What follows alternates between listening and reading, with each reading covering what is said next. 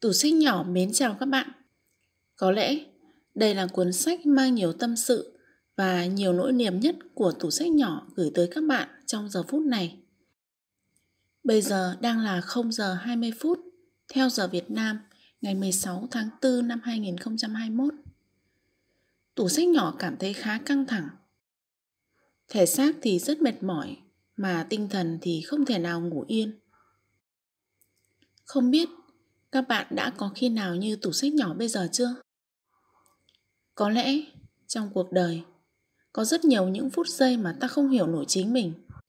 Tủ sách nhỏ chợt nhận ra một cuốn sách của tác giả mà tủ sách nhỏ vô cùng yêu quý và ngưỡng mộ văn phong của ông. Đó chính là Jim Jones.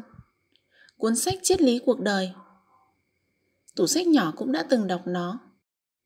Tuy nhiên, chưa hề thực hiện để chia sẻ tới các bạn.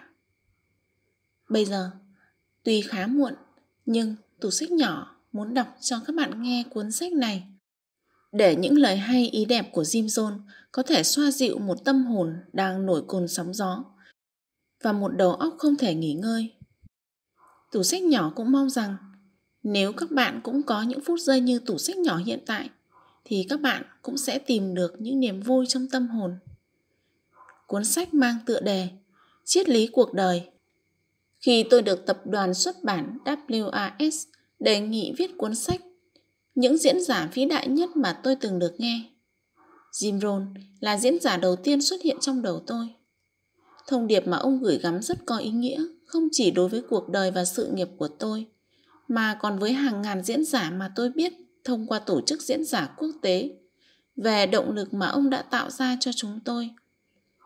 Khi bắt tay vào viết cuốn sách của mình, Tôi đã hỏi từng diễn giả, ai là người đã khơi dậy sự sáng tạo và thành tựu trong cuộc đời của họ? Nhiều người đã trả lời, Đốt, đó là Jim Jones. Các bạn thân mến, đối với tủ sách nhỏ, câu trả lời cũng chính là như vậy đấy. Jim Rohn. Lần đầu tiên nghe Jim nói, tôi đang trong giai đoạn xây dựng một doanh nghiệp về quảng cáo để trợ giúp cho chồng. Chúng tôi có nguy cơ mất nhà và một cơ sở giặt là nhỏ vì suy thoái kinh tế. Tôi có ý tưởng viết một mục quảng cáo giống như đã làm ở trường trung học. Tôi bắt đầu đi bộ, đẩy chiếc xe nôi cũ kỹ có một bánh xe suốt ngày bị long ra. Bên trong có hai bé con nhà tôi, trên những con đường làng không có vỉa hè. Vừa đi vừa đẩy xe đã thật khó khăn, nhưng phải nghe những lời nhận xét của bạn bè, cha mẹ, họ hàng thì còn khó khăn hơn nhiều. Họ toàn nói, con, cậu, cháu nghĩ mình là ai vậy? Không làm được gì đâu. Sau đó, một người bạn mời tôi tới nghe Jim Rohn. Chúng tôi được sắp xếp vào bàn có 10 người. Ngồi cạnh tôi là một phụ nữ trung niên có vẻ như đang lo âu với hành động ngỗ ngược của đứa con trai ở tuổi thiếu niên. Nếu có con đang ở độ tuổi thiếu niên, thì bạn sẽ hiểu một thiếu niên sẽ cư xử thế nào nếu bị ép tới một nơi mà nó không thích. Thằng bé nằm dài trên ghế. Cổ tựa vào lưng ghế. Hai chân duỗi dài ra, vắt chéo nhau khiến không ai có thể đi qua lại bàn của chúng tôi mà không phải bước qua chân của cậu ta hay bị vấp. Cậu bé khoanh tay trước ngực, môi dưới chè ra rất khiêu khích. Rồi Jim bắt đầu nói. Jim có một phong cách nói rất nhẹ nhàng, hóm hỉnh, dễ hiểu nhưng cũng rất mạnh mẽ. Nội dung chứa đựng nhiều câu chuyện khó quên Ông kể cho chúng tôi nghe những câu chuyện ngụ ngôn về những điều đơn giản như loài kiến và cách mà chúng không bao giờ bỏ cuộc. Jim giải thích rằng chúng ta cần phải hành động trước, rằng Thượng Đế nói với chúng ta, nếu các con không làm gì cả, ta cũng không làm gì cả. Ông nói, nếu bạn gieo hạt, bạn sẽ được gặt hái. Nhưng trước hết, bạn phải gieo hạt đã. Và hãy thay đổi con người mình. Nếu không, bạn chỉ luôn nhận được những gì bạn đã nhận được mà thôi. Những lời của ông ấy nhanh chóng dập tắt những ồn ào từ những kẻ có thái độ tiêu cực.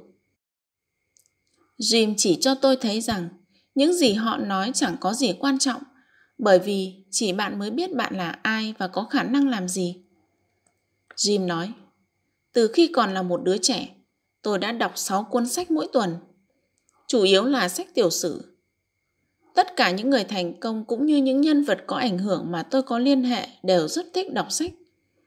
Tất cả những nhà lãnh đạo đều thích đọc sách. Cậu bé lập tức hỏi mẹ bút và giấy. Sau đó, cậu tì người vào bàn và bắt đầu ghi chép càng nhanh càng tốt những gì cậu nghe được. Cậu không ngừng ghi chép trong suốt quá trình học đó. Khoảnh khắc nhận thức kỳ diệu đã xảy ra. Cậu bé đã bắt được ánh sáng trong những ý tưởng của Jim. Cậu nhận ra những điều đó là chân lý, bởi cậu hiểu chúng bằng chính trái tim và trí óc của mình. Thông qua ánh sáng của chúng, cậu biết mình là ai. Tôi ao ước có được cuốn sách về những triết lý của Jim Rohn từ lâu rồi. Thế nên, với tôi, cuốn sách này thật quý giá. Bạn sẽ thấy nó mở ra cho bạn những cánh cửa để đi tới thành tựu mà bạn tưởng rằng mình sẽ không bao giờ đạt được. Hãy lật từng trang. Jim đã bật đèn sẵn cho bạn rồi. Lời giới thiệu Ngôn ngữ giúp chúng ta truyền tải suy nghĩ và ý tưởng từ bên trong tâm trí của chúng ta sang tâm trí của người khác. Chúng có sức mạnh thay đổi lịch sử, miêu tả quá khứ, cũng như mang tới ý nghĩa và mục đích cho hiện tại. Ngôn ngữ giống như những sắc màu trên bảng màu của người họa sĩ có nhiều màu sắc. Chúng ta càng dễ dàng vẽ được một bức tranh sống động. Thực hành nhiều với các màu sắc đó một cách phù hợp và độc đáo, chúng ta càng có nhiều cơ hội tạo ra một tuyệt phẩm, thể hiện đúng con người của mình. Người ta đồn rằng Winston Churchill đã sắp xếp lại ngôn ngữ Anh và đưa nó vào cuộc chiến. Chính sự lựa chọn ngôn từ độc đáo của ông cùng sức mạnh đằng sau chúng đã kích thích tâm trí, khơi dậy tinh thần và mang tới quyết tâm cho dân tộc Anh trong thời kỳ họ gặp đại khủng hoảng. Nếu thiếu đi tài hùng biện của con người phi thường này, có lẽ lịch sử đã rất khác. Có rất nhiều lý do, lý giải tại sao khả năng thể hiện bản thân là một kỹ năng quan trọng cần nắm vững. Suy cho cùng, chất lượng cuộc sống chủ yếu được quyết định bởi khả năng thuyết phục người khác cũng như khả năng truyền tải chính xác những suy nghĩ và cảm giác của chính mình tới người khác. Giao tiếp hiệu quả là một thách thức không nhỏ. Kỹ năng này không dễ thành thục bằng cách tiếp cận thông thường. Thay vào đó, chúng ta phải tận dụng mọi cơ hội mà cuộc đời này cho chúng ta để thực tập khả năng ảnh hưởng tới người khác của mình. Sau ba thập niên chia sẻ ý tưởng với mọi người, tôi vẫn luôn bị ấn tượng bởi sức mạnh của những lời nói uyển chuyển. Cuộc đời của chính tôi cũng đã thay đổi hoàn toàn nhờ những lời động viên đầy cảm hứng của một người đàn ông đã nhìn thấy những khả năng tiềm ẩn trong tôi.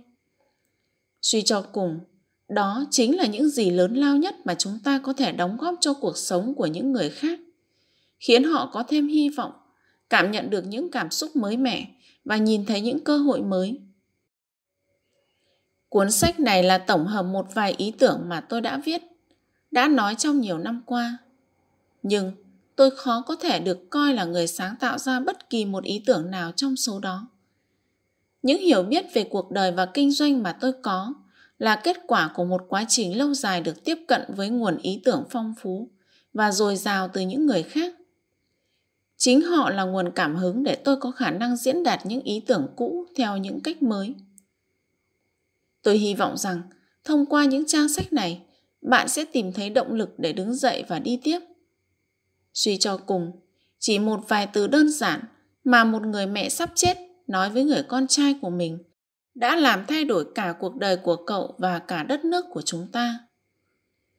Những từ đó là hãy trở thành một cái gì đó, Abe. Chú thích Abe là Abraham Lincoln. Chúng truyền cảm hứng đến nỗi chàng trai trẻ đến từ Illinois đã quyết tâm và sau đó trở thành Tổng thống thứ 16 của Hoa Kỳ. Tôi cầu chúc bạn sẽ có một chuyến du hành tương tự như thế. Từ nơi bạn đang đứng, tới nơi mà bạn muốn tới và trở thành người bạn muốn trở thành. Cầu chúc bạn sẽ sống một cuộc đời ý nghĩa và đáng nhớ. Các bạn ạ, khi đọc tới đây, tủ sách nhỏ đã cảm thấy những căng thẳng và mệt mỏi trong tâm trí của mình vơi đi bớt một nửa. Nhưng tủ sách nhỏ rất mong trong đêm nay tủ sách nhỏ sẽ đọc hết cuốn sách này và hy vọng rằng mọi điều lộn xộn trong tâm trí và cảm xúc của tủ sách nhỏ sẽ tan biến. Biết rằng thức đêm là không tốt, nhưng hãy để đêm nay là một điểm nhấn trong cuộc đời. Để biết rằng bình minh ngày mai là một điều tuyệt vời nhất đối với chúng ta mà Thượng Đế ban tặng. Nào, xin mời các bạn hãy cùng đến với những trang sách đầu tiên. Hành động, lao động. Bạn cần phải học cách biến trí tuệ và những cảm xúc mạnh mẽ thành hành động. Sự kỳ diệu của hạt giống và đất trồng không phải được tạo ra bởi lời nói khẳng định, mà chỉ được tạo ra thông qua lao động. Hãy coi nghỉ ngơi là một điều cần thiết, chứ không phải là một mục tiêu. Chỉ nghỉ ngơi đủ để hồi phục sức khỏe. Nếu thiếu những hành động liên tục thì những mối đe dọa của cuộc sống sẽ sớm lấn át những giá trị. Số ít những người hành động luôn bị số đông những người chỉ ngồi nhìn ghen tị. Yêu cầu, tin cậy, quyết tâm. Yêu cầu là bước đầu của việc được nhận một điều gì đó. Hãy chắc chắn rằng bạn không đi ra biển với một cái thìa. Ít nhất hãy mang theo một cái xô, kẻo bọn trẻ sẽ cười vào mũi bạn. Không có cơ hội nào để được nhận tốt hơn là biết ơn những gì bạn đang có. Lòng biết ơn sẽ mở ra cánh cửa cơ hội để những ý tưởng tràn vào con đường của bạn. Quyết tâm nói, tôi sẽ làm. Hãy nói, tôi sẽ chinh phục đỉnh núi này. Họ nói rằng nó quá cao, quá xa, quá dốc, quá lởm chởm, quá khó. Nhưng đó là ngọn núi của tôi. Tôi sẽ chinh phục được. Bạn sẽ sớm thấy tôi, hoặc là vẫy tay trên đỉnh núi, hoặc là chết trên đường sau khi nỗ lực hết mình cảm phẫn và quyết tâm là hai cảm xúc mạnh mẽ có tác dụng tạo nên sự thay đổi. Những điều cơ bản, những nền tảng. Thành công chẳng phải là phép màu, cũng không phải là điều thần bí. Thành công là kết quả tất yếu của việc kiên trì áp dụng những nguyên tắc nền tảng cơ bản. Chẳng có nguyên tắc nền tảng nào là mới cả. Bạn có quyền nghi ngờ một chút nếu có người nói À, tôi phát hiện ra một nguyên tắc mới. Điều này giống như ai đó mời bạn đi tham quan một vòng nhà máy sản xuất đồ cổ vậy. Có những điều bạn cần phải làm hàng ngày. Ăn 7 quả táo vào tối thứ bảy, thay vì mỗi ngày ăn một trái táo sẽ không giải quyết được vấn đề gì cả. Thành công không khác gì hơn là thực hiện một số kỷ luật đơn giản hàng ngày. Còn thất bại đơn giản là lặp đi lặp lại một vài lỗi lầm trong đánh giá từ ngày này qua ngày khác. Chính sức mạnh tích lũy của kỷ luật và đánh giá sẽ dẫn dắt chúng ta tới thành công hay thất bại. Sách, thư viện, đọc Hầu hết những ngôi nhà có giá trị trên 250.000 đô la Mỹ đều có thư viện. Sự thật đó có khiến bạn suy nghĩ điều gì không? Hãy bỏ bữa nếu cần thiết, nhưng đừng bỏ qua một cuốn sách. Một số người tuyên bố rằng có thể đọc vài cuốn tiểu thuyết rẻ tiền bởi vì đôi khi bạn vẫn tìm thấy vài điều ý nghĩa trong đó. Bạn cũng có thể tìm thấy mẩu bánh mì trong thùng rác, nếu bạn tìm kiếm đủ lâu. Nhưng có cách khác tốt hơn mà. Một số người đọc ít đến nỗi não họ bị thoái hóa. Vấn đề không nằm ở giá của một cuốn sách. Vấn đề nằm ở giá bạn sẽ phải trả nếu không đọc nó. Giờ đây, tôi đã có thư viện tốt hơn. Tôi phải thú nhận rằng tôi không đọc hết các cuốn sách trong thư viện của mình. Nhưng chỉ cần bước đi bên trong thôi là tôi đã cảm thấy thông minh hơn rồi. Tất cả những gì bạn cần để tạo nên tương lai tốt đẹp và thành công hơn đã được viết ra hết rồi. Và hãy đoán xem chúng luôn sẵn có cho bạn. Tất cả những gì bạn cần là tới thư viện. Nhưng bạn có tin rằng chỉ 3% người Mỹ là có thẻ thư viện không? Ồ, chắc phải rất đắt. Không, chúng miễn phí và luôn có thư viện ở mỗi khu dân cư. Thế mà chỉ có 3%. Sách dễ tìm và dễ mua. Một cuốn sách thông thường hiện nay có giá khoảng 70 đến 80 nghìn đồng Việt Nam. Bạn có thể vay các con mình ấy chứ. Đừng chỉ đọc những cuốn sách dễ dãi. Bạn có thể giải trí với chúng, nhưng không thể trưởng thành nhờ chúng. Cuốn sách mà bạn không đọc thì chẳng có ích gì. Sự nghiệp, thị trường Cha tôi luôn dạy tôi phải làm việc nhiều hơn mức bình thường được trả công, vì đó giống như một sự đầu tư cho tương lai. Dù bạn ở lại 6 tuần, 6 tháng hay 6 năm, thì khi rời đi, nó luôn phải tốt hơn lúc bạn mới tới. Đừng mang nhu cầu của bạn ra thị trường, hãy mang kỹ năng của bạn. Nếu thấy không khỏe, hãy nói với bác sĩ, không phải thị trường. Nếu cần tiền, hãy đến ngân hàng, không phải thị trường. Chúng ta được trả tiền để đưa những thứ có giá trị ra thị trường. Để làm được điều đó, cần mất nhiều thời gian. Nhưng chúng ta được trả tiền cho những thứ có giá trị, không phải cho thời gian bỏ ra. Bạn không cần phải ở mãi nơi bạn bắt đầu khởi nghiệp trên thị trường.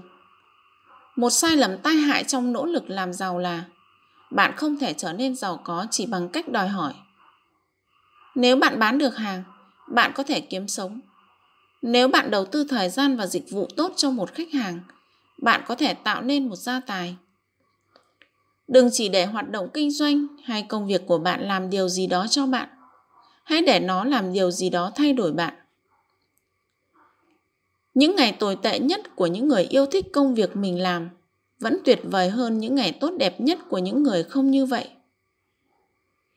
Tình trạng không làm bài tập về nhà cũng bộc lộ rõ trên thị trường cũng như trong lớp học.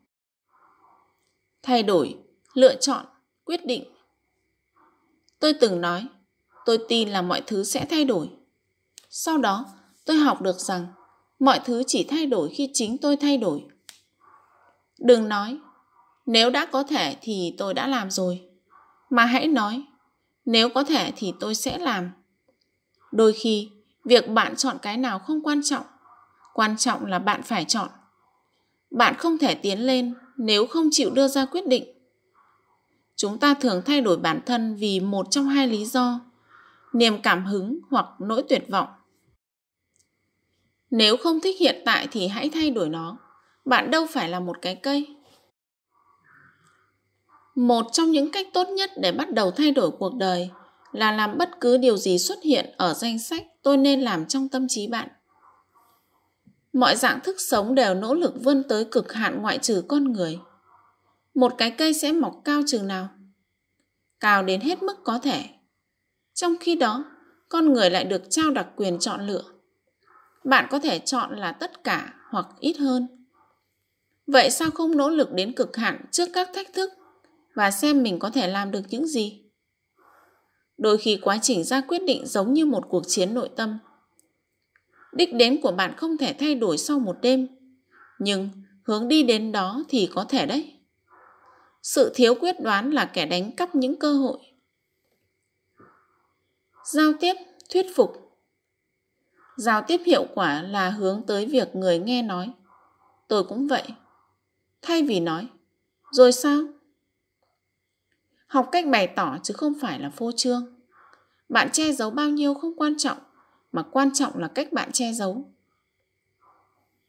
hãy nói ngắn gọn phần lý lẽ và logic trong bài thuyết trình của mình có thể có khoảng 1.000 thông tin về chiếc xe ô tô. Nhưng bạn không cần biết tất cả để đưa ra quyết định, chỉ cần nửa tá mà thôi. Nói giảm tốt hơn là nói quá. Hãy để mọi người thấy bất ngờ vì nó tốt hơn và dễ hơn bạn nói. Để giao tiếp hiệu quả, hãy xúc tích. Giêsu nói, hãy theo ta. Thật là ngắn gọn. Ngài có thể nói như vậy vì chính những phẩm chất bên trong mà Ngài không cần phải nói ra. Bạn không thể nói những điều mà bạn không biết. Bạn không thể chia sẻ những cảm xúc bạn không có. Bạn không thể giải thích những điều bạn không hiểu và bạn không thể cho đi những thứ bạn không sở hữu. Để cho đi và chia sẻ điều gì đó một cách hiệu quả, trước hết bạn phải có điều đó. Giao tiếp tốt bắt đầu từ sự chuẩn bị tốt. Giao tiếp hiệu quả là 20% những điều bạn biết và 80% cách bạn cảm nhận về những điều bạn biết. Lời nói có sức lay chuyển là khi những điều bạn nói so với những điều bạn biết chỉ giống như phần nổi của tảng băng chìm. Nếu chỉ giao tiếp đơn thuần, bạn có thể sống được. Nhưng nếu giao tiếp tài tình, bạn có thể tạo ra những phép màu. Nếu không cẩn trọng, bạn rất dễ nhầm lẫn khi diễn đạt. Giả sử ý bạn là Điều gì làm anh phiền muộn vậy? Nhưng bạn lại nói là anh bị làm sao thế? Khả năng thuyết phục thực sự xuất phát từ việc bạn đặt cả bản thân vào mọi điều bạn nói. Ngôn từ có sức ảnh hưởng.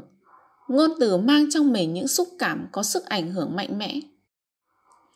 Giao tiếp là khả năng tác động đến người khác bằng ngôn từ.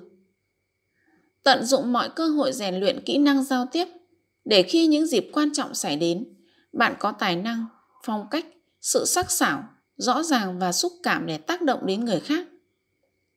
Đừng ngại bắt chước lời người khác nếu bạn thấy họ nói hay. Winston Churchill đã nói, sự thật thì không thể phủ nhận, sự hiểm độc có thể tấn công nó và sự ngu dốt có thể chế nhạo nó. Nhưng cuối cùng, sự thật vẫn là sự thật. Nói rất hay, bạn có thể thức cả đêm mà vẫn không nghĩ ra được câu nói đó. Tập trung Lời khuyên sáng suốt nhất mà tôi biết về đề tài tập trung là dù đang ở đâu, hãy ở đó. Làm ra làm, chơi ra chơi, đừng vừa làm vừa chơi. Dù bạn là ai, dù bạn đang làm gì thì cũng hãy chú tâm vào con người và hành động của mình. Trên đường đi làm, hãy tập trung vào con đường, không phải công việc. Hãy chú tâm, đừng cả ngày ngồi nghĩ vẩn vơ. Tranh luận có rất nhiều thời gian để tranh luận về những ý tưởng mới. Mấu chốt là ghi chép kỹ càng trước rồi tranh luận sau. Tranh luận giúp tinh lọc một ý tưởng hay. Vậy nên chúng ta mới có hai đảng trong quốc hội. Một người nói, tôi có một ý tưởng tuyệt vời cho đất nước này. Chúng ta nói, tuyệt vời. Nêu ra đi để mọi người cùng tranh luận. Và chúng ta bắt đầu tranh luận bằng cách đặt câu hỏi cho người đưa ra ý tưởng. Sau câu hỏi thứ ba, anh ta nói, tôi rút lại ý tưởng tuyệt vời của mình. Tôi chưa nghĩ đến câu hỏi thứ ba này. Chúng ta cần dạy cho trẻ biết cách tranh luận về những vấn đề quan trọng trong cuộc sống. Tranh luận củng cố lòng tin của trẻ và giúp chúng tự bảo vệ mình trước những hệ tư tưởng khác mà chúng sẽ gặp trên đường đời. Luôn chủ động xem xét cả hai phía của một cuộc tranh luận thấu hiểu quan điểm bên đối lập là cách tốt nhất để củng cố quan điểm của mình khao khát, động lực con người có năng lực phi thường để đạt được đúng thứ mà họ phải có bằng được. Nhưng thứ mà ta phải có bằng được và thứ ta muốn có là hai thứ khác nhau. Động lực mạnh mẽ nhất chính là động lực từ chính bản thân. Có người nói, giá mà có ai đó giúp tôi thay đổi. Nếu không có ai thì sao? Bạn sẽ phải có một kế hoạch tốt hơn cho cuộc đời của mình. Khi bạn biết mình muốn gì và mong muốn đủ mạnh bạn sẽ tìm ra cách để có được nó. Động lực không thôi thì chưa đủ. Nếu bạn có một gã ngốc và bạn truyền động lực cho gã, thì bạn sẽ có một gã ngốc tràn đầy động lực. Nếu thiếu tinh thần khẩn trương, niềm khao khát sẽ mất đi giá trị. Kỷ luật. Tất cả chúng ta đều phải chịu đựng một trong hai nỗi đau.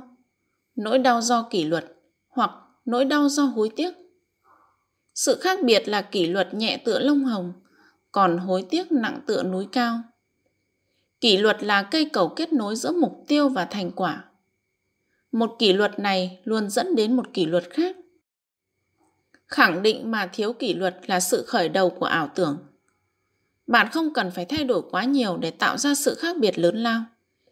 Một vài kỷ luật đơn giản có thể tác động lớn đến cuộc sống của bạn chỉ trong 90 ngày thôi.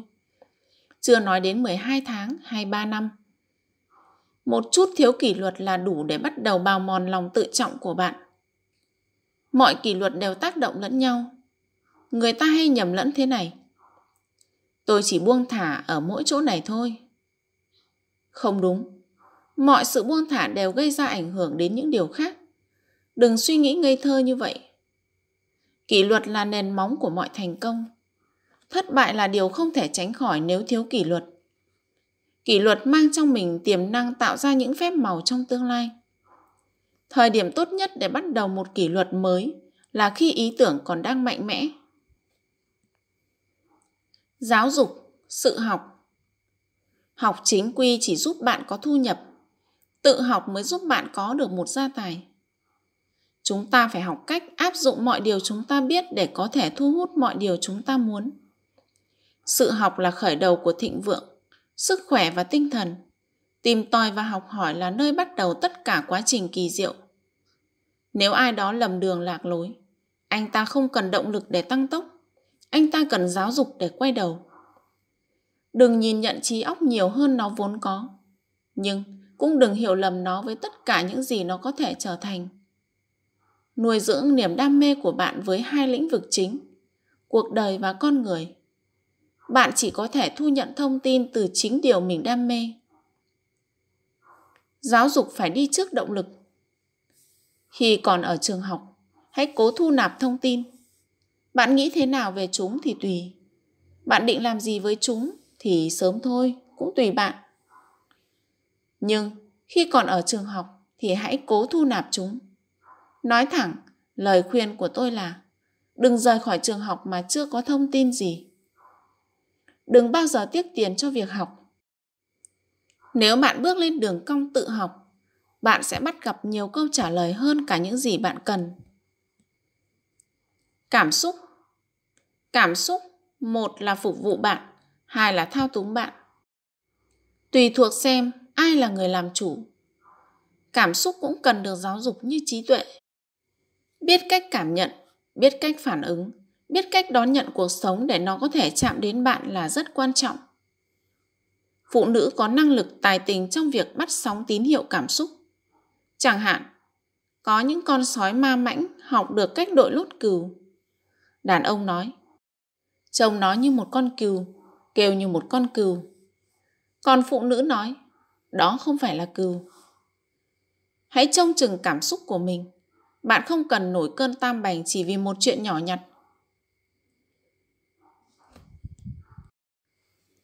Thấu hiểu, chăm sóc hãy thể hiện sự khinh miệt với rắc rối và bày tỏ quan tâm với con người hãy nhạy cảm với hoàn cảnh của người khác bạn cần phải biết về những bi kịch cũng như những chiến tích, những thất bại cũng như những thành công làm cách nào để dựng lên một cây cầu kết nối tuổi 12 và tuổi 40? Đó là bằng cách ghi nhớ. Món trong những món quà vĩ đại nhất mà bạn có thể dành tặng cho bất kỳ ai là sự chú ý của bạn. Bạn càng quan tâm đến người khác, bạn càng có thể trở nên mạnh mẽ hơn. Tinh thần doanh nhân Có tinh thần doanh nhân thì tốt hơn là nhàn hạ. Lợi nhuận thì tốt hơn là tiền lương. Tiền lương giúp bạn đủ sống, lợi nhuận tạo ra cho bạn một gia tài. Con người có năng lực phi thường trong việc biến không thành có. Ta có thể biến hạt giống thành một khu vườn và biến những đồng xu lẻ thành cả một gia tài. Có lợi nhuận có nghĩa là tiếp cận được một cái gì đó và khiến nó trở nên tốt hơn trước đây. Tinh thần doanh nhân là niềm hy vọng cho tương lai của chúng ta. Kinh nghiệm Hãy dành thời gian tổng kết lại quá khứ để có thể rút ra được những kinh nghiệm và đầu tư chúng cho tương lai. Đừng mất nhiều thời gian để học từ những kinh nghiệm của bản thân. Nếu bạn đã có sai lầm suốt 10 năm qua, thì đã đủ lâu rồi đó. Cuộc sống không chỉ là thời gian dần trôi. Cuộc sống là tập hợp những kinh nghiệm và sức mạnh của chúng. Rất dễ coi quá khứ là gánh nặng thay vì là trường học rất dễ để nó lấn át thay vì để nó dạy dỗ hãy giống như một miếng bọt biển mỗi khi gặp một trải nghiệm mới nếu muốn thể hiện tốt trải nghiệm đó, trước hết phải hấp thu tốt nó đã thất bại công thức của thảm họa là có thể làm, cộng nên làm, cộng không làm thất bại không phải là một biến cố đơn lẻ bạn không thất bại sau một đêm thay vào đó, Thất bại là việc lặp đi lặp lại từ ngày này qua ngày khác một vài sai lầm trong đánh giá. Đừng sống một cách tùy tiện. Sự tùy tiện sẽ dẫn đến những tai họa. Thật đáng tiếc khi không có những cuộc hội thảo về thất bại. Hội thảo đó có giá trị không à? Nếu bạn gặp một người đã phá hỏng cuộc đời mình trong 40 năm, bạn chỉ phải nói Ron, nếu tôi mang sổ và hứa ghi chép cẩn thận liệu anh có thể dành cho tôi một ngày không? Bất lực là khi ngồi trên chiếc thuyền nhỏ thả trôi, còn cách thác Niagara khoảng 60 mét mà không có động cơ hay mái chèo. Phấn khích Phấn khích là nấc cao hơn của hứng thú. Khi hứng thú, người ta muốn biết cái gì đó hoạt động được không? Khi phấn khích, người ta muốn biết cái đó hoạt động thế nào. Học cách biến sự khó chịu thành sự phấn khích. Khi phấn khích với cuộc sống, bạn sẽ học được nhiều hơn là khi bạn khó chịu với cuộc sống. Tôi đang trên đường đến sân bay để lên một chuyến bay khởi hành trong 45 phút nữa. Đường tắc đến nỗi không thể nhúc nhích. Lúc đó tôi thấy phấn khích, không khó chịu, mà phấn khích. Nhưng tôi phải thừa nhận, không phải lúc nào cũng được như vậy. Hãy phát triển niềm phấn khích như một đứa trẻ với cuộc sống và con người. Sợ hãi, hoài nghi, tiêu cực. Tất cả chúng ta đều phải tham gia một cuộc chiến căng thẳng và dai dẳng với kẻ thù, là trạng thái tiêu cực luôn trực chờ kéo chúng ta xuống bất cứ lúc nào. Nếu chúng ta lơi lỏng, sâu bọ và cỏ dại của sự tiêu cực sẽ tràn vào khu vườn và lấy đi mọi thứ có giá trị. Nếu bạn bỏ ra 5 phút để than vãn, thì bạn đã lãng phí 5 phút đó. Nếu bạn tiếp tục than vãn, thì sớm thôi. Bạn sẽ bị đẩy đến một sa mạc khô cằn và ở đó bạn sẽ uất nghẹn vì cát bụi của sự nuối tiếc. Bạn không được nương tay với đám cỏ dại trong vườn. Bạn phải căm ghét chúng đến mức có thể tiêu diệt chúng. Cỏ dại không phải là thứ để kiểm soát. Chúng phải bị quét sạch. Khiêm nhường là một đức tính tốt. Nhút nhát là một căn bệnh. Tài chính, thịnh vượng. Triết lý sống của người giàu và người nghèo trái ngược nhau ở chỗ. Người giàu đầu tư tiền bạc và tiêu xài những đồng còn lại. Còn người nghèo tiêu xài tiền bạc và đầu tư những đồng còn lại. Tôi từng nói, mọi thứ quá đắt. Thầy của tôi đã khiến tôi tỉnh ngộ khi ông nói, vấn đề không phải là đắt, mà là em không có đủ tiền mua. Đó là lúc tôi hiểu rằng vấn đề không nằm ở giá, mà là ở tôi. Chúng ta đều biết nhiều cách khác nhau để kiếm tiền. Nhưng còn điều tuyệt vời hơn là tìm ra những cách để có được một gia tài. Kinh Thánh nói rằng rất khó để người giàu được lên thiên đường nhưng không nói đó là điều bất khả thi. Độc lập tài chính Để trở nên độc lập tài chính, bạn phải biến một phần thu nhập thành tiền vốn. Biến tiền vốn thành hoạt động kinh doanh. Biến hoạt động kinh doanh thành lợi nhuận. Biến lợi nhuận thành vốn đầu tư và biến vốn đầu tư thành độc lập tài chính. Một phần di sản của bạn trong xã hội này là cơ hội để trở nên độc lập tài chính. Nếu bạn phó mặc việc hưu trí của mình cho công ty, thu nhập tương lai của bạn sẽ bị giảm đi 5 lần. Tự chủ động lo liệu thì bạn có thể tăng thu nhập tương lai lên gấp 5 lần. Tôi nhớ từng nói với thầy tôi, nếu có nhiều tiền hơn, em sẽ có một kế hoạch tốt hơn. Ông liền nói, tôi nghĩ là nếu cậu có một kế hoạch tốt hơn, thì cậu sẽ có nhiều tiền hơn. Bạn thấy đó, quan trọng không phải là bao nhiêu tiền, quan trọng là kế hoạch như thế nào. Nếu bạn cho tôi xem bản kế hoạch tài chính hiện tại của mình liệu tôi có thể phấn khích đến mức đi khắp đất nước để giao giảng về nó không? Nếu câu trả lời là không thì đây là câu hỏi của tôi. Tại sao không? Tại sao bạn lại không có một bản kế hoạch tài chính siêu hạng giúp bạn vượt xa đến bất cứ nơi nào bạn muốn Độc lập tài chính là có thể sống dựa vào thu nhập từ những nguồn lực riêng của bản thân. Không lâu sau khi quen biết, thầy tôi hỏi Anh Ron, suốt 6 năm qua, anh đã tiết kiệm và đầu tư được bao nhiêu tiền? Tôi trả lời Không đồng nào ạ. Ông liền hỏi Ai đã bán cho anh bản kế hoạch đó vậy? Làm một người cho vay tốt hơn là một kẻ tiêu xài. Cho đi chia sẻ, hào phóng. Tốt nhất là nên bắt đầu hào phóng với một số tiền nhỏ. Khi có một đô la, ta có thể dễ dàng cho đi 10 xu. Nhưng khi có một triệu đô la, thì việc cho đi 100 ngàn đô lại là hơi khó khăn một chút. Cho tốt hơn là nhận, vì cho khởi động quá trình nhận. Không gì rèn luyện đức hạnh tốt hơn là tính hào phóng. Điều thú vị của việc chia sẻ ý tưởng với người khác là Nếu bạn chia sẻ một ý tưởng mới với 10 người, họ sẽ được nghe ý tưởng đó một lần, còn bạn được nghe 10 lần.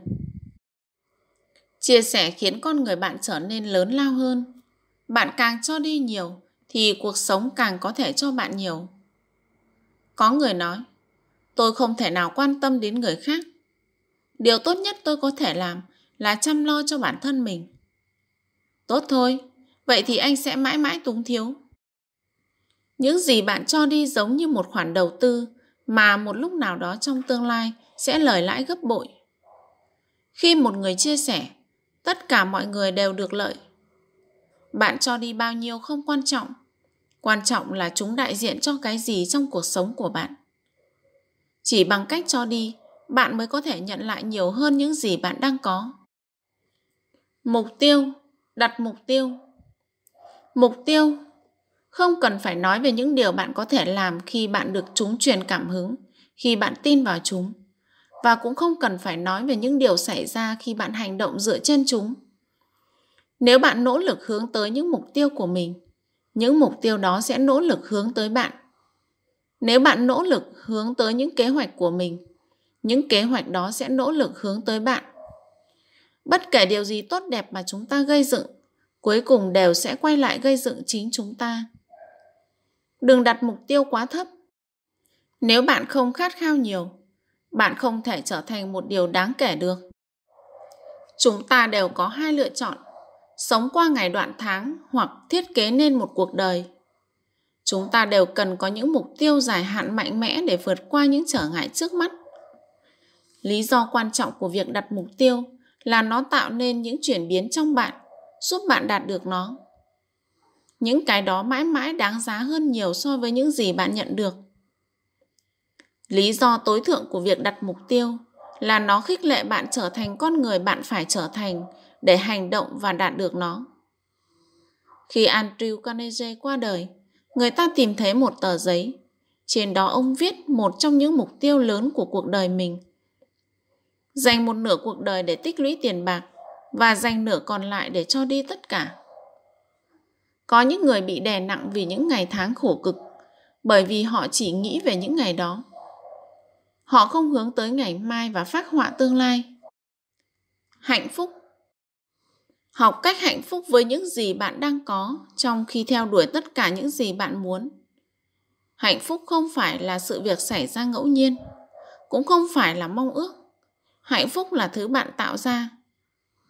Nguồn bất hạnh lớn nhất đến từ bên trong hạnh phúc là nghệ thuật học cách có được niềm vui từ giá trị của bạn hạnh phúc không phải là thứ trong tương lai mới có được hạnh phúc là thứ bạn tạo ra ngay ở hiện tại sức khỏe.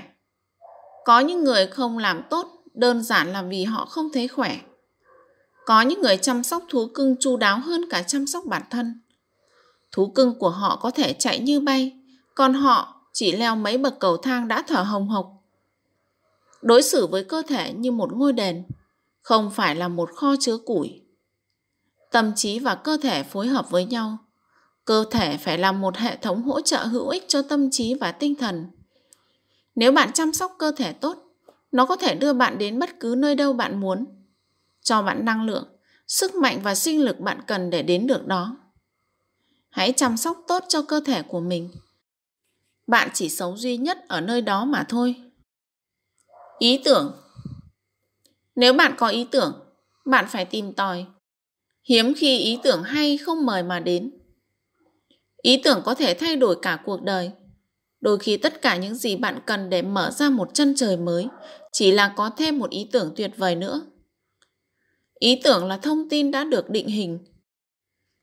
Khi có một ý tưởng mới xuất hiện, chúng ta phải đặt nó lên bàn cân và định lượng kỹ càng trước khi quyết định giá trị của ý tưởng đó không gì đem lại cho tương lai của bạn nhiều hơn lợi ích của việc thu thập thông tin và những ý tưởng tốt người ta gọi đó là làm bài tập về nhà ngu dốt. Ngu dốt không phải là niềm vui. Ngu dốt là nghèo khổ. Ngu dốt là phá hoại. Ngu dốt là bi kịch và ngu dốt là bệnh tật. Tất cả đều nảy sinh từ ngu dốt. Điều bạn không biết sẽ làm hại bạn. Sự kiêu ngạo tai hại nhất là sự kiêu ngạo do thiếu hiểu biết. Có một văn thư cổ viết rằng, kẻ nào ước được ngu dốt, mặc hắn trở nên ngu dốt. Nhưng tôi bỏ mấy chữ cuối để trở thành câu như thế này. Kẻ nào ước được ngu dốt, mặc hắn. Ảnh hưởng, kết giao. Có hai điều về ảnh hưởng. Một, ảnh hưởng rất mạnh mẽ và hai, ảnh hưởng rất vi tế. Bạn sẽ không để người khác xô bạn ra khỏi con đường bạn đang đi, nhưng có thể để họ huých nhẹ bạn từng chút một mà không hề nhận ra. Chúng ta cần nhiều đầu vào, nhiều ảnh hưởng và nhiều tiếng nói khác nhau. Bạn không thể có một câu trả lời về cuộc đời và hoạt động kinh doanh từ chỉ một người hay chỉ một nguồn.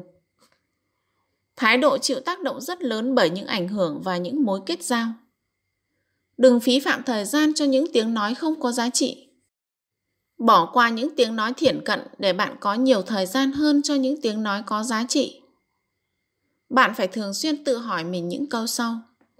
Mình đang ở gần ai? Họ đang làm gì mình? Họ khiến mình đọc những gì? Họ khiến mình nói những gì? Họ khiến mình đi đâu? Họ khiến mình nghĩ những gì? Và quan trọng nhất, họ khiến mình trở thành gì? Rồi tự hỏi mình câu hỏi lớn. Như vậy có được không? Nói không tạo ra khoảng cách giữa bạn và những ảnh hưởng xấu. Đừng gia nhập một đám đông dễ dãi, bạn sẽ không phát triển được. Đến những nơi mà việc thể hiện bản thân được kỳ vọng và yêu cầu cao. Hãy quan hệ với những người có điều gì đó giá trị để chia sẻ với bạn. Những ảnh hưởng của họ sẽ còn tác động sâu đậm đến cuộc đời bạn, kể cả khi họ không còn ở bên. Có những người bạn được phép dành vài phút, chứ vài giờ thì không. Nhật ký Hãy luôn thu thập những ý tưởng tốt, nhưng đừng trông cậy vào trí nhớ. Nơi cất giữ tốt nhất những ý tưởng và thông tin mà bạn bắt gặp là nhật ký. Lý do tôi chi nhiều tiền để mua nhật ký là để ép mình tìm ra những thứ có giá trị để viết vào. Có ba thứ đáng để truyền lại hậu thế. Ảnh của bạn, thư viện của bạn và nhật ký của bạn. Những thứ đó chắc chắn có giá trị đối với hậu thế hơn là đồ nội thất của bạn. Đừng sử dụng trí óc như một tủ đựng hồ sơ. Dùng trí óc để giải quyết vấn đề và tìm ra giải pháp, còn cất giữ những ý tưởng tốt vào nhật ký. Trẻ con Trẻ con rất hiếu kỳ. Chúng ngồi ngắm nhìn đàn kiến trong khi người lớn thì dẫm đạp lên. Một đứa trẻ có thể học được bao nhiêu ngôn ngữ? Bao nhiêu cũng được, miễn là bạn dành thời gian để dạy chúng. Kể cả trẻ con cũng có thể bắt đầu tập trở nên độc lập tài chính. Trẻ con có thể tạo ra lợi nhuận từ rất lâu trước khi chúng đủ độ tuổi lao động. Tất nhiên rồi, trẻ con cũng cần đóng thuế. Hãy bảo với lũ nhóc nhà bạn là nếu nó đạp xe trên vỉa hè thay vì trên đất bùn, thì khi mua thanh kẹo, nó phải trả thêm 3 xu. Trẻ con nên có hai chiếc xe đạp, một chiếc để đi và một chiếc để cho thuê. Trẻ con không thiếu năng lực, chỉ thiếu giáo viên. Tôi dạy lũ trẻ cách trở nên giàu có vào năm 40 tuổi. 35 tuổi, nếu chúng thông minh kiệt xuất Hầu hết lũ trẻ nghĩ rằng chúng thông minh kiệt xuất nên chúng chọn 35 tuổi. Một đứa trẻ nên làm gì với một đô la? Có quan điểm thế này. Chỉ là một đứa trẻ và một đô la thôi mà. Có ý nghĩa gì đâu. Một quan điểm quá thiển cận. Anh cho rằng tương lai sinh ra từ đâu cơ chứ? Chính là từ đây, từ một đứa trẻ và một đô la. Anh nói, nó chỉ được làm trẻ con có một lần, để nó tiêu hết đi. Vậy thì anh cho là chuyện này sẽ chấm dứt khi nào? Khi nó 50 tuổi và túng thiếu như anh à? Nếu trẻ con thấy lời hứa một cách rõ ràng, chúng sẽ vui sướng trả giá. Lãnh đạo, quản lý Thách thức của việc lãnh đạo là phải mạnh mẽ mà không khiếm nhã, tốt bụng mà không yếu đuối, táo bạo mà không cửa quyền thấu đáo mà không lười nhác, khiêm nhường mà không nhút nhát, kiêu hãnh mà không tự phụ, hài hước mà không ngu ngốc. Chúng ta phải học cách giúp đỡ những người đáng được giúp đỡ, chứ không chỉ những người cần được giúp đỡ. Cuộc sống đáp lại những người xứng đáng, không phải những người cần. Thầy tôi thường nói, chúng ta hãy làm việc này. Không phải, cậu hãy làm việc này. Thật mạnh mẽ khi ai đó nói, chúng ta. Những người giỏi được tìm ra, chứ không phải được thay đổi ra. Gần đây, tôi đọc được một tiêu đề trên báo là Chúng tôi không dạy người của chúng tôi tốt bụng. Chúng tôi đơn giản là chỉ thuê những người tốt bụng. Tuyệt vời, đúng là một câu tóm gọn thông minh. Một mục tiêu đúng đắn của việc lãnh đạo là giúp những ai đang còn làm việc yếu kém thành làm việc tốt và giúp những ai đang làm tốt thành tốt hơn. Nếu bạn chia sẻ một ý tưởng tốt đủ lâu, cuối cùng nó sẽ đến được với những người phù hợp. Lãnh đạo là thử thách trở thành một cái gì đó hơn mức thông thường. Người lãnh đạo, dù là trong gia đình, doanh nghiệp, chính phủ hay nhà trường thì cũng không được cho phép bản thân nhầm lẫn giữa ý định và thành tựu. Học cách giúp đỡ mọi người không chỉ trong công việc mà cả trong cuộc sống. Đôi khi người cần nhất lại muốn ít nhất. Về lãnh đạo, chúng tôi dạy rằng đừng gửi những con vịt của bạn đến trường chim ưng vì chẳng có tác dụng gì. Vịt tốt nghiệp trường chim ưng, gặp con thỏ đầu tiên và kết bạn với nó. Hãy bắt đầu với vị trí hiện tại của mọi người trước khi bạn tìm cách đưa họ đến vị trí mà bạn muốn họ đến. Những người lãnh đạo phải hiểu rằng có những người không thể cưỡng lại việc bán linh hồn cho quỷ dữ. Đừng phí thời gian tự hỏi tại sao. Hãy dành thời gian tìm ra đó là những ai. Lãnh đạo bằng cách làm gương từ chính bản thân mình và triết lý sống của mình. Nhà lãnh đạo không được phép ngây thơ. Hồi xưa tôi hay nói, những kẻ dối trá không nên nói dối. Những câu chữ buồn bã mà phí hoài làm sao? Tôi nhận ra những kẻ dối trá tất nhiên là phải nói dối. Đó là lý do tại sao chúng ta gọi họ là kẻ dối trá. Vì họ nói dối. Bạn còn mong chờ gì ở họ nữa chứ? Nhà quản lý giúp mọi người nhìn ra được chính bản thân họ. Nhà lãnh đạo giúp mọi người nhìn thấy bản thân họ tốt đẹp hơn. Khi trao đổi với người khác, tôi thường chọn cách tiếp cận thẳng thắn. Khi ai đó nói, chuyện này luôn xảy đến với tôi, chuyện kia luôn xảy ra với tôi. Tại sao những chuyện đó cứ luôn rơi vào đầu tôi? Tôi chỉ đáp đơn giản thế này.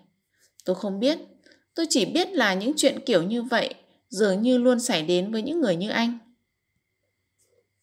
Lối sống Lối sống là nghệ thuật khám phá ra những phương thức sống độc đáo. Cứ để những người khác sống cuộc đời nhỏ bé, bạn thì không.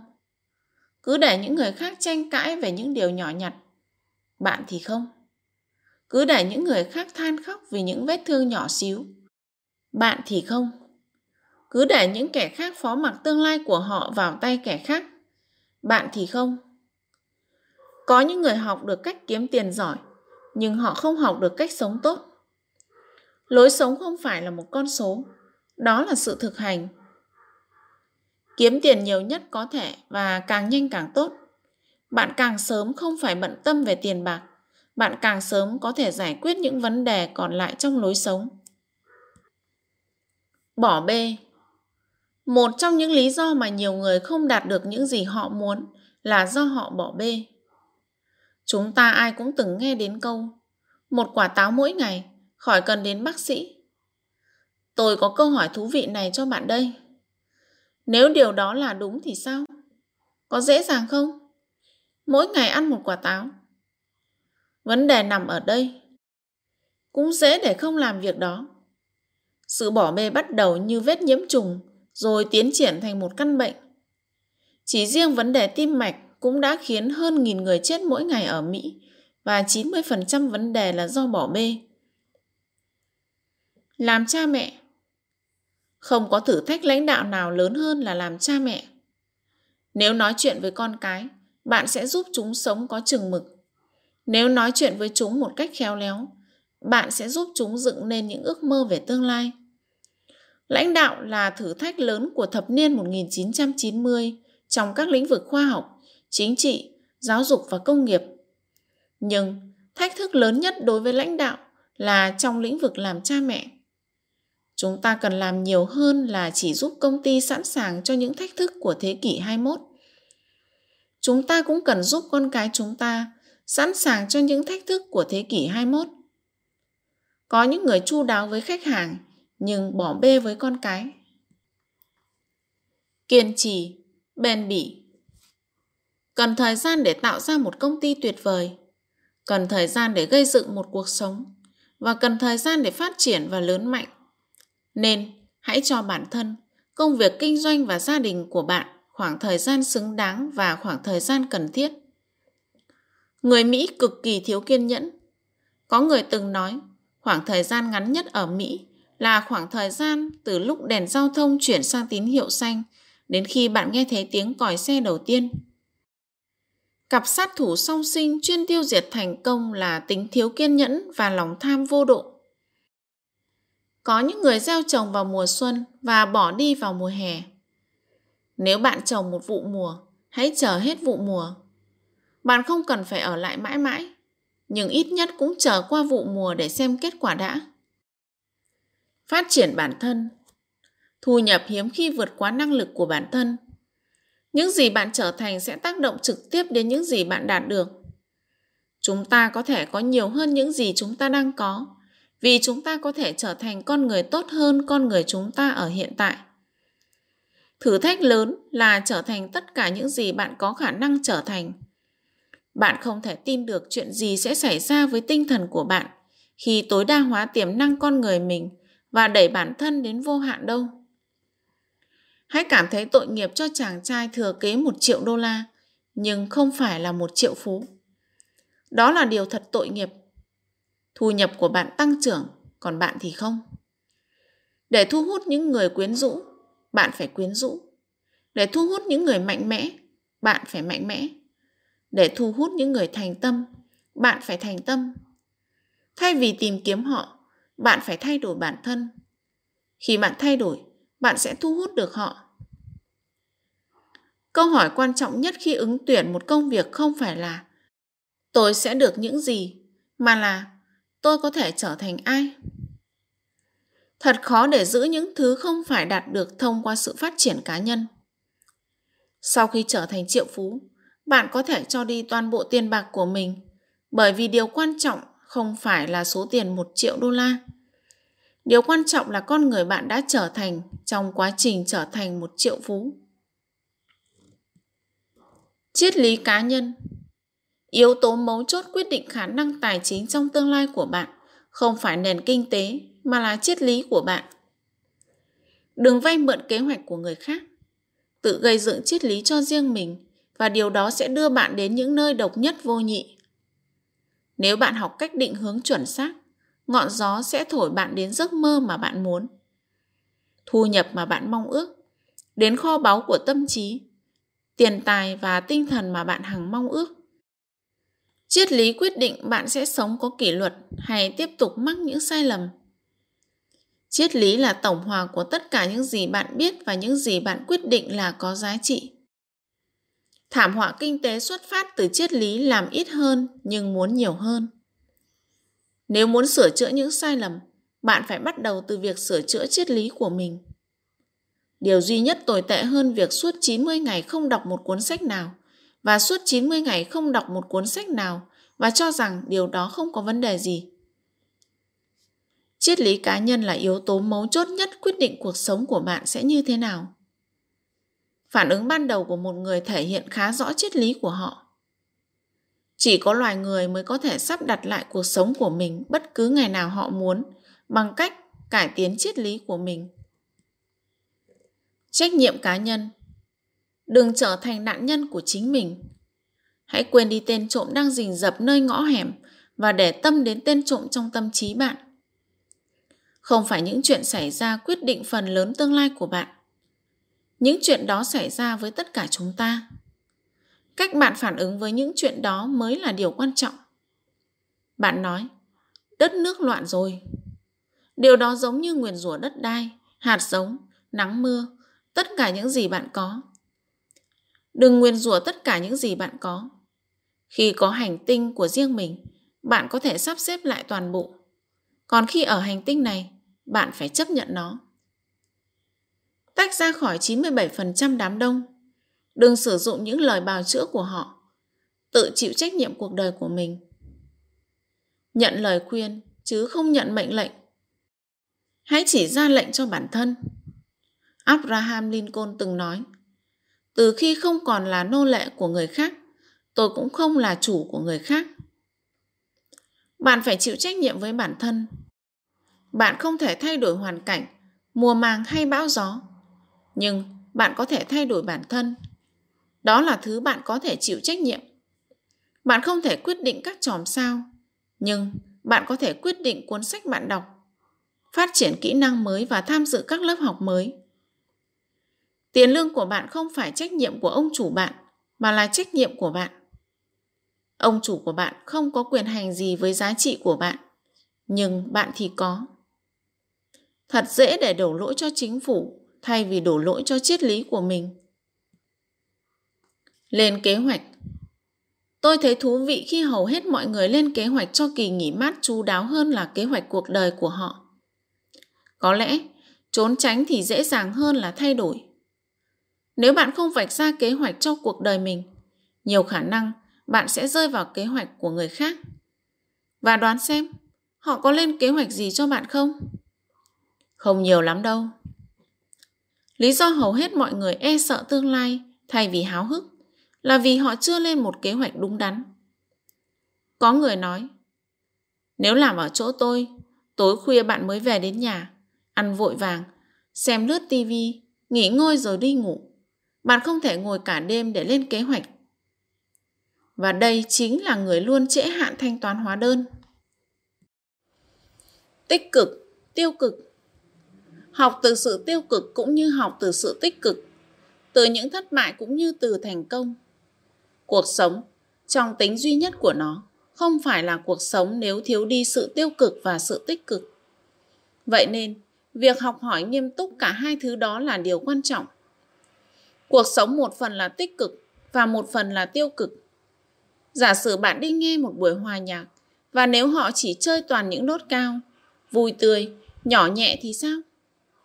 Bạn có bỏ về sớm không? Hãy cho tôi nghe tiếng rèn vang của những nốt trầm, tiếng lanh lảnh của những cái trũng trẻ và các thứ âm. Cuộc sống là một quá trình tích lũy. Chúng ta hoặc tích lũy nợ nần, hoặc tích lũy giá trị, hoặc tích lũy nỗi hối tiếc, hoặc tích lũy tài sản.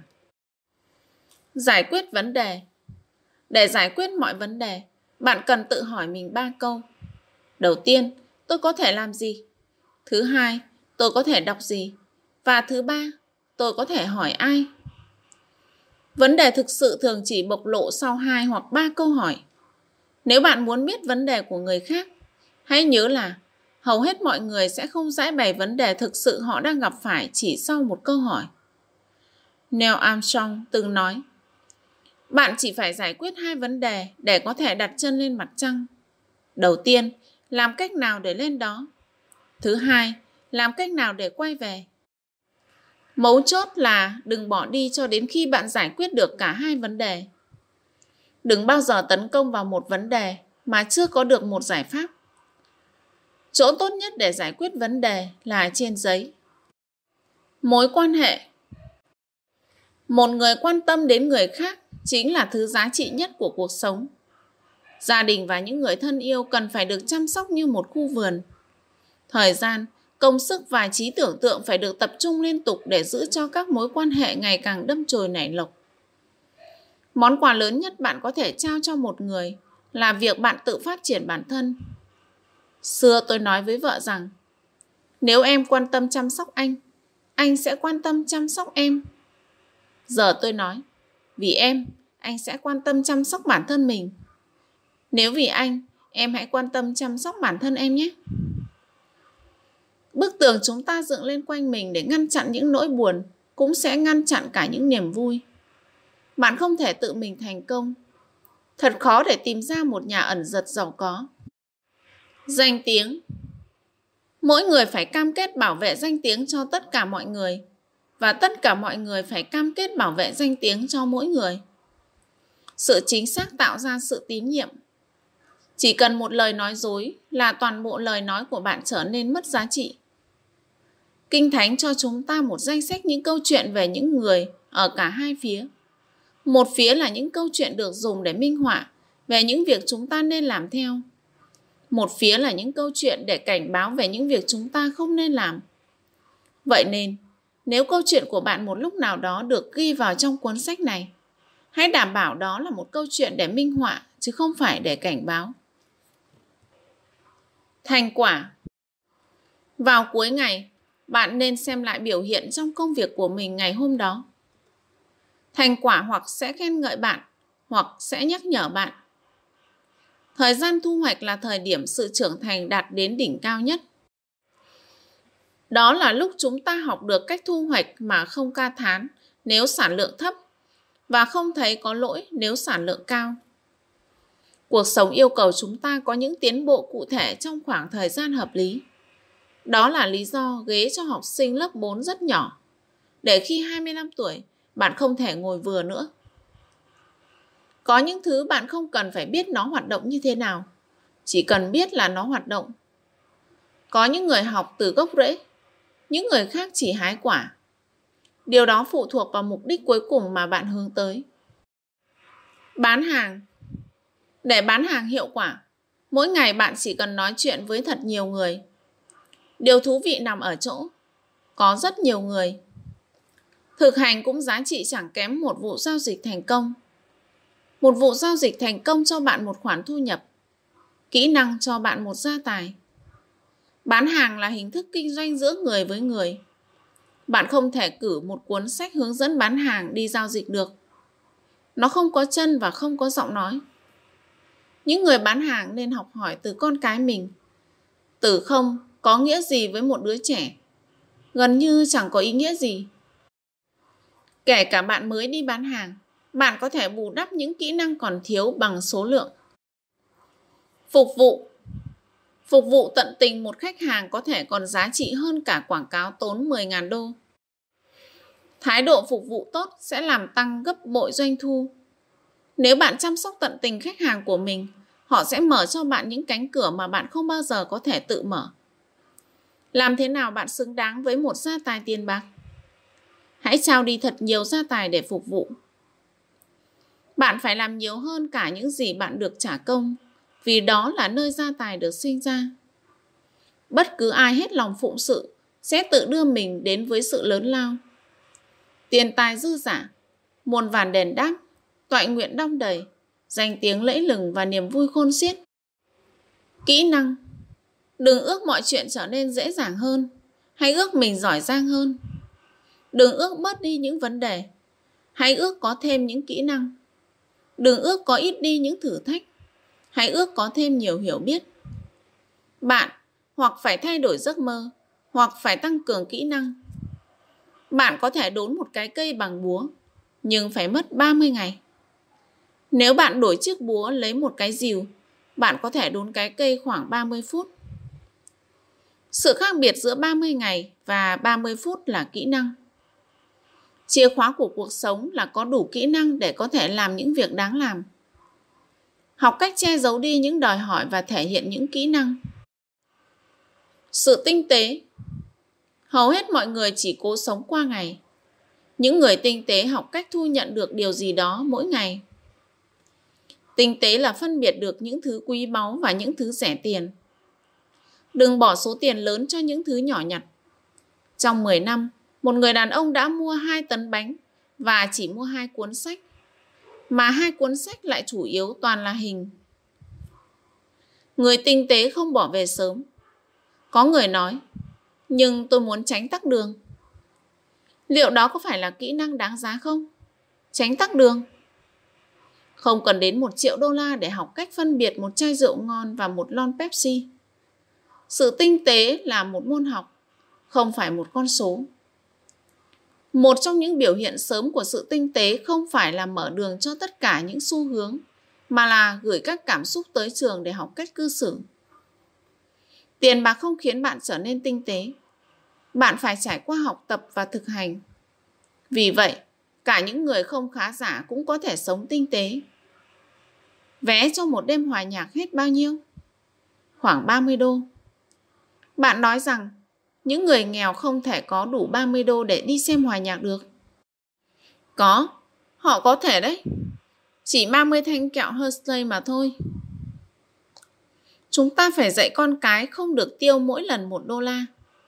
Nếu làm vậy, bạn sẽ chỉ có toàn những thứ rẻ tiền thay vì những thứ quý giá. Bạn không thể mua được những thứ có nhiều giá trị chỉ với một đô la mỗi lần.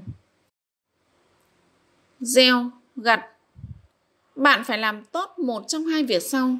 Gieo hạt vào mùa xuân và ăn xin vào mùa thu. Chúa đã làm phần khó khăn của công việc rồi.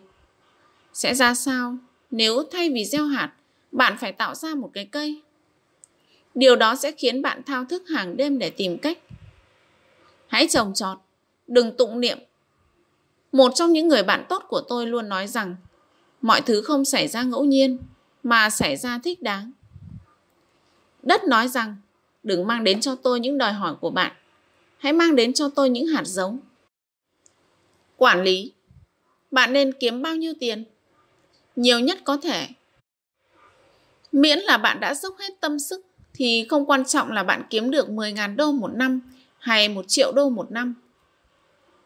Có người nói, nếu có một gia tài, tôi sẽ quản lý nó thật tốt.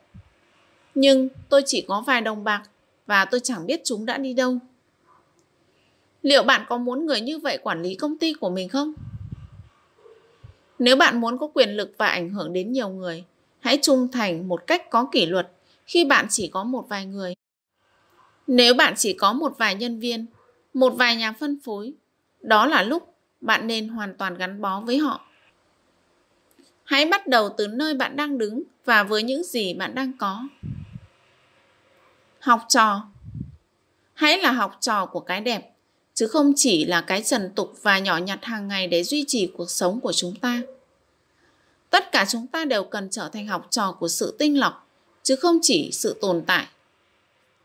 Hãy luôn ham học hỏi, cho dù bạn đang thành công đến đâu.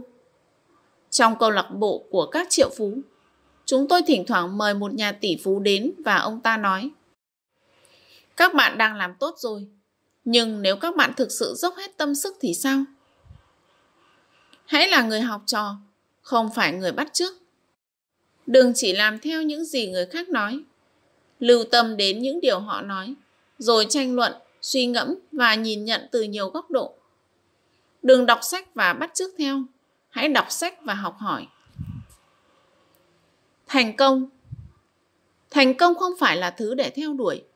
Thành công là thứ sẽ bị cuốn hút bởi con người mà bạn trở thành. Thành công không hẳn là những gì chúng ta có, mà là những gì chúng ta trở thành. Thành công là 20% kỹ năng và 80% là chiến lược. Thành công nằm ở hướng ngược lại của chiều kéo thông thường. Thành công là ngành học về sự hiển nhiên. Bất cứ ai cũng nên học lớp hiển nhiên 1 và hiển nhiên 2 ở trường. Người bình thường tìm cách trốn tránh, người thành công tìm cách tiến lên. Quản lý thời gian Thời gian là gia tài lớn nhất của chúng ta, nhưng chúng ta lại thường phí phạm nó, giết nó, tiêu tốn nó mà không chịu đầu tư nó. Chúng ta không nên tiêu tốn phần lớn thời gian vào những việc nhỏ, cũng như chỉ dành phần nhỏ thời gian cho những việc lớn. Thời gian quý giá hơn tiền bạc. Bạn có thể kiếm thêm tiền, nhưng không thể kiếm thêm thời gian. Đừng bắt đầu một ngày khi nó chưa được hoàn thiện trên giấy. Hãy học cách từ chối. Đừng để cái miệng làm khổ cái thân. Thời gian là bí mật được giữ kín nhất của những người giàu. Có chủ thì phải có tớ, hoặc bạn quản lý một ngày của bạn, hoặc một ngày của bạn quản lý bạn, hoặc bạn quản lý công việc của bạn, hoặc công việc của bạn quản lý bạn. Hãy học cách phân biệt việc nhỏ và việc lớn. Nhiều người không thành công vì họ hao tổn công sức cho những việc nhỏ. Đừng nhầm lẫn hành động và thành tựu rất dễ bị lừa bởi sự bận rộn. Câu hỏi là bận rộn việc gì? Mỗi ngày đều đáng giá. Khi bạn tiêu phí một ngày, bạn mất một ngày. Hãy chắc rằng bạn sử dụng mỗi ngày một cách khôn ngoan. Đôi khi bạn cần giữ liên lạc, nhưng ở ngoài tầm với. Sự thật Chỉ có vài người trong chúng ta được biết sự thật. Điểm gần nhất mà bất cứ ai trong số chúng ta có thể đạt đến chỉ là hy vọng hoặc nghĩ rằng đó là sự thật. Cho nên, cách tiếp cận tốt nhất đối với sự thật là nói rằng theo tôi thì khẳng định không có gì sai cả, miễn rằng điều bạn khẳng định là đúng sự thật. Chẳng hạn như bạn đang túng thiếu, điều tốt nhất để khẳng định là tôi đang rỗng túi. Nếu sự thật là chưa đủ, thì bạn cần phải trình bày sự thật đó một cách mạnh mẽ hơn nữa. Sự chân thành không phải là thước đo sự thật. Chúng ta không nên mắc sai lầm này. Chắc anh ta nói đúng, vì anh ta rất chân thành. Có thể là sai một cách chân thành mà. Chúng ta chỉ có thể đánh giá sự thật bằng sự thật và sự chân thành bằng sự chân thành. Tìm ai đó sẵn sàng chia sẻ thực sự với bạn Giá trị Hãy tính đến cái giá phải bỏ ra trước. Đừng trả một cái giá quá cao để đổi lấy những giá trị nhỏ. Giá trị lớn nhất trong cuộc sống không phải là những gì bạn có, mà là những gì bạn trở thành. Do đó, tôi muốn trả cái giá công bằng cho mọi giá trị. Nếu tôi phải bỏ công sức để giành được hoặc phải trả giá cho một thứ gì đó thì tôi đã học hỏi được thêm. Nếu tôi có một cách miễn phí thì tôi không đạt được gì cả. Mọi giá trị đều phải được cạnh tranh để giành lấy và sau khi đã giành được thì phải bảo vệ. Đừng bán đức hạnh và giá trị của bạn vì một thứ mà bạn nghĩ là mình muốn. Dù đà có tiền, nhưng ông ta đã ném chúng đi và treo cổ vì cảm thấy quá chán ghét bản thân. Những thứ có giá trị đều có cái giá của nó. Nếu không, chắc chắn chúng ta sẽ không trân trọng chúng ngôn từ từ ngữ. Hai từ cổ xưa vĩ đại là quan sát và cẩn thận. Từ ngữ giúp chúng ta diễn tả và biểu đạt. Nếu bạn có vốn từ hạn chế, bạn sẽ có cái nhìn hạn chế và một tương lai hạn chế. Những từ ngữ được lựa chọn cẩn thận kết hợp với những cảm xúc chừng mực là yếu tố cơ bản để tạo ảnh hưởng đến người khác. Gửi hoa cũng tốt thôi, nhưng đừng để những bông hoa làm hết công việc của lời nói những bông hoa có vốn từ rất hạn chế. Điều tốt nhất mà những bông hoa có thể nói thay bạn đó là tôi vẫn nhớ.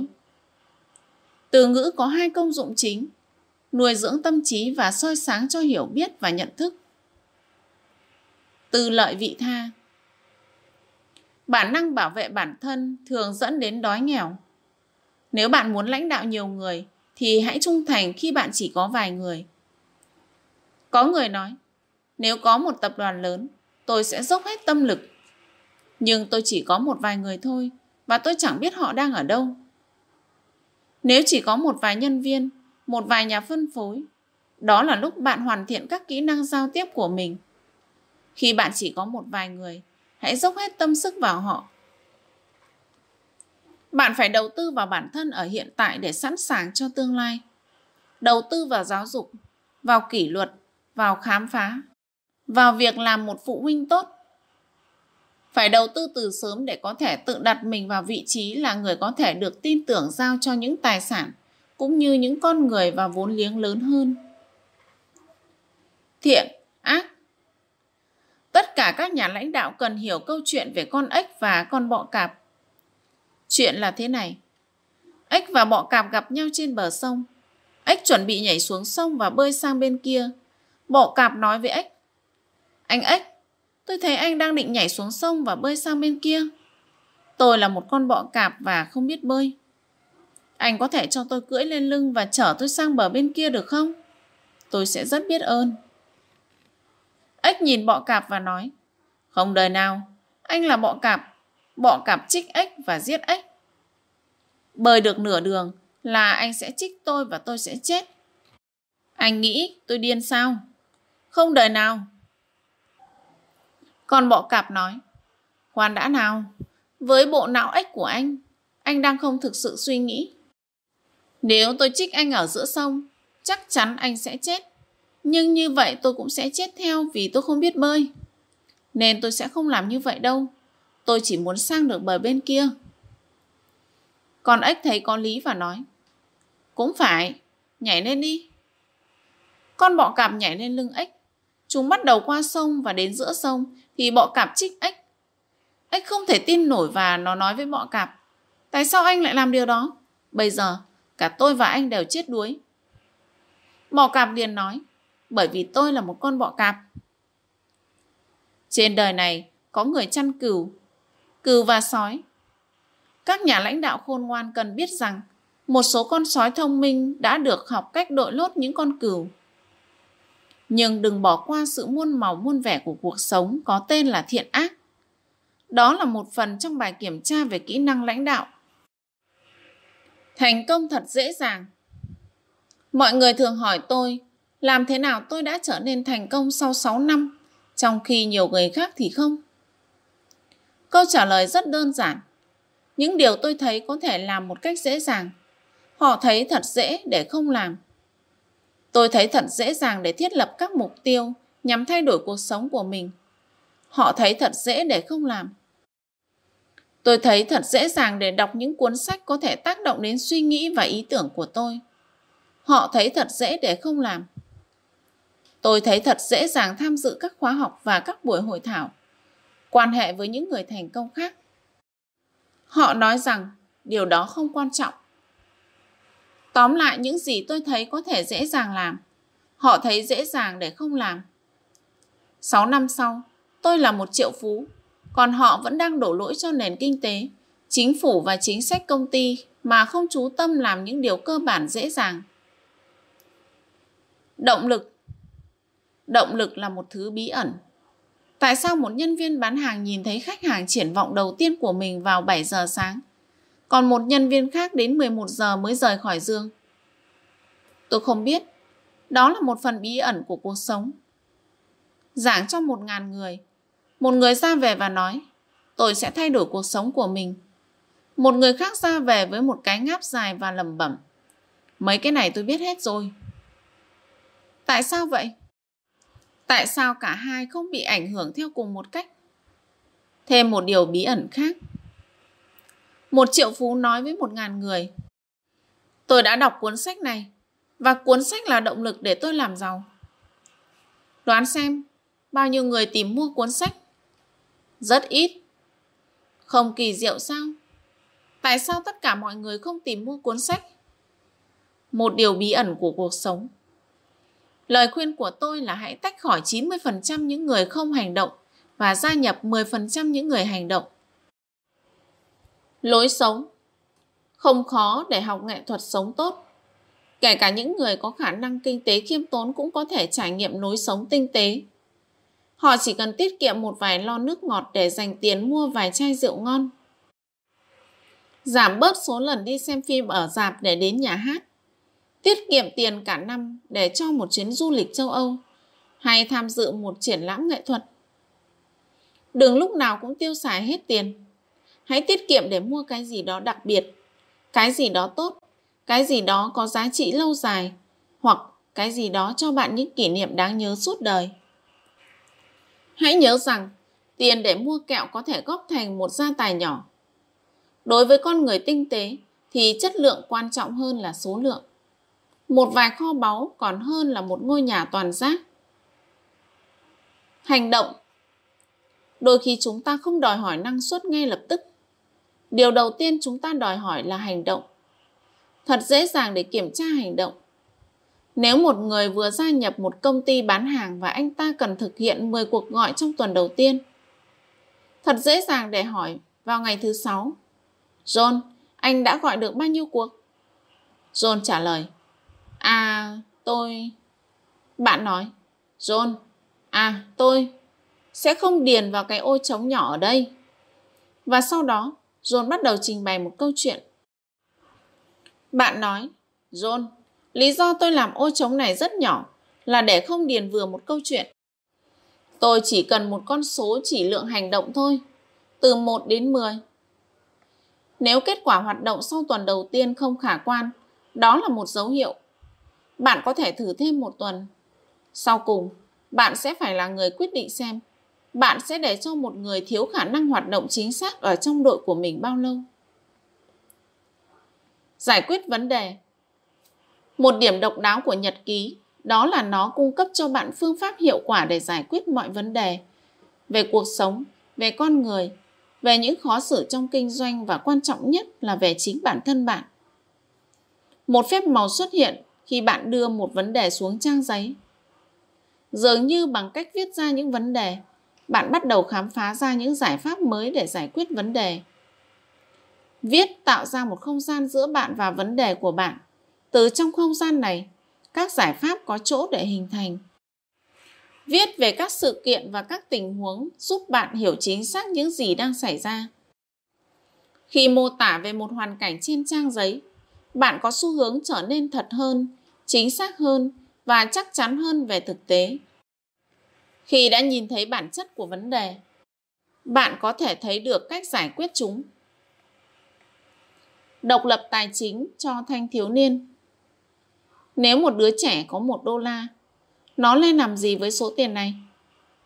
Cách bạn trả lời câu hỏi này là rất quan trọng bởi vì điều đó có thể quyết định những gì đứa trẻ đó sẽ làm với tiền bạc của mình trong suốt cuộc đời.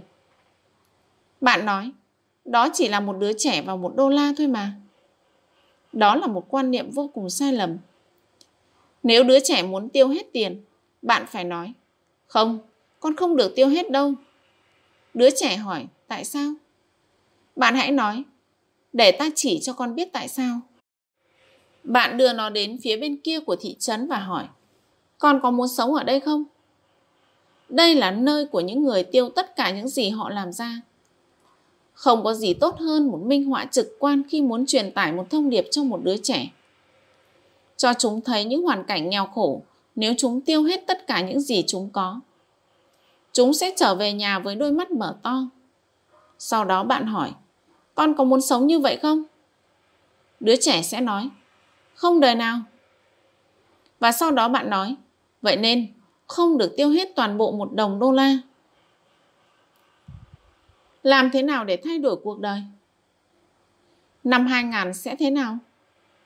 Nó sẽ y nguyên như vậy. Bạn có vui không khi tôi chia sẻ với bạn điều này? Không phải ai cũng biết được đâu. Sóng xô vào bờ, rồi sau đó thì sao? Sóng lại trở ra. Nó luôn như vậy trong ít nhất 6.000 năm lịch sử được ghi lại. Mặt trời mọc, rồi sau đó thì sao? Mặt trời lặn. Sau mùa thu là mùa gì?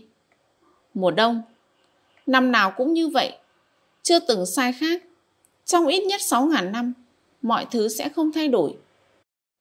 6.000 năm lịch sử chỉ đơn giản là cơ hội đi cùng với khó khăn sẽ luôn là như vậy. Vì vậy, nếu bạn hỏi làm thế nào để thay đổi cuộc đời? Bạn phải thay đổi. Quá trình thay đổi sự thay đổi bắt đầu từ một trong hai nguồn. Thứ nhất, có thể chúng ta vì thất vọng mà bị đưa đẩy đến chỗ phải thay đổi.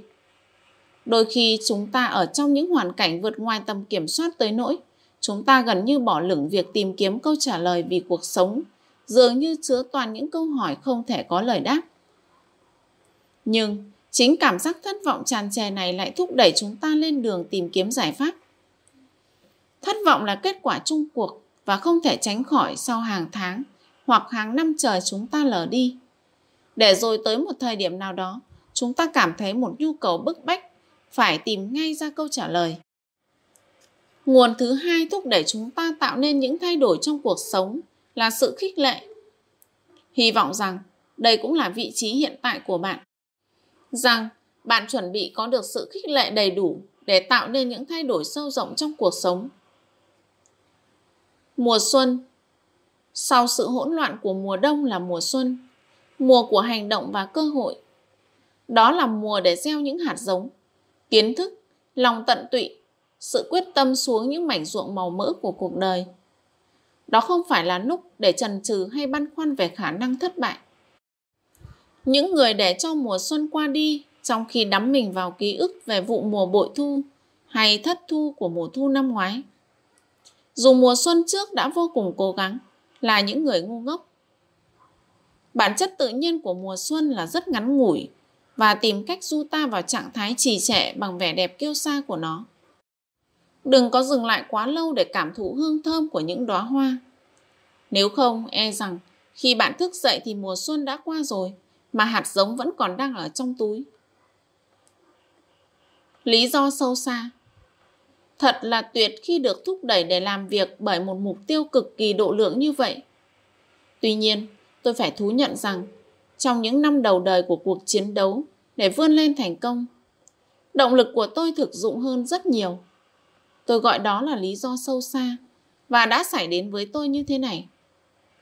Ngày nọ, không lâu trước khi gặp ông Sharp, tôi đang nằm ườn ở nhà thì nghe tiếng gõ cửa, rụt rè và ngập ngừng.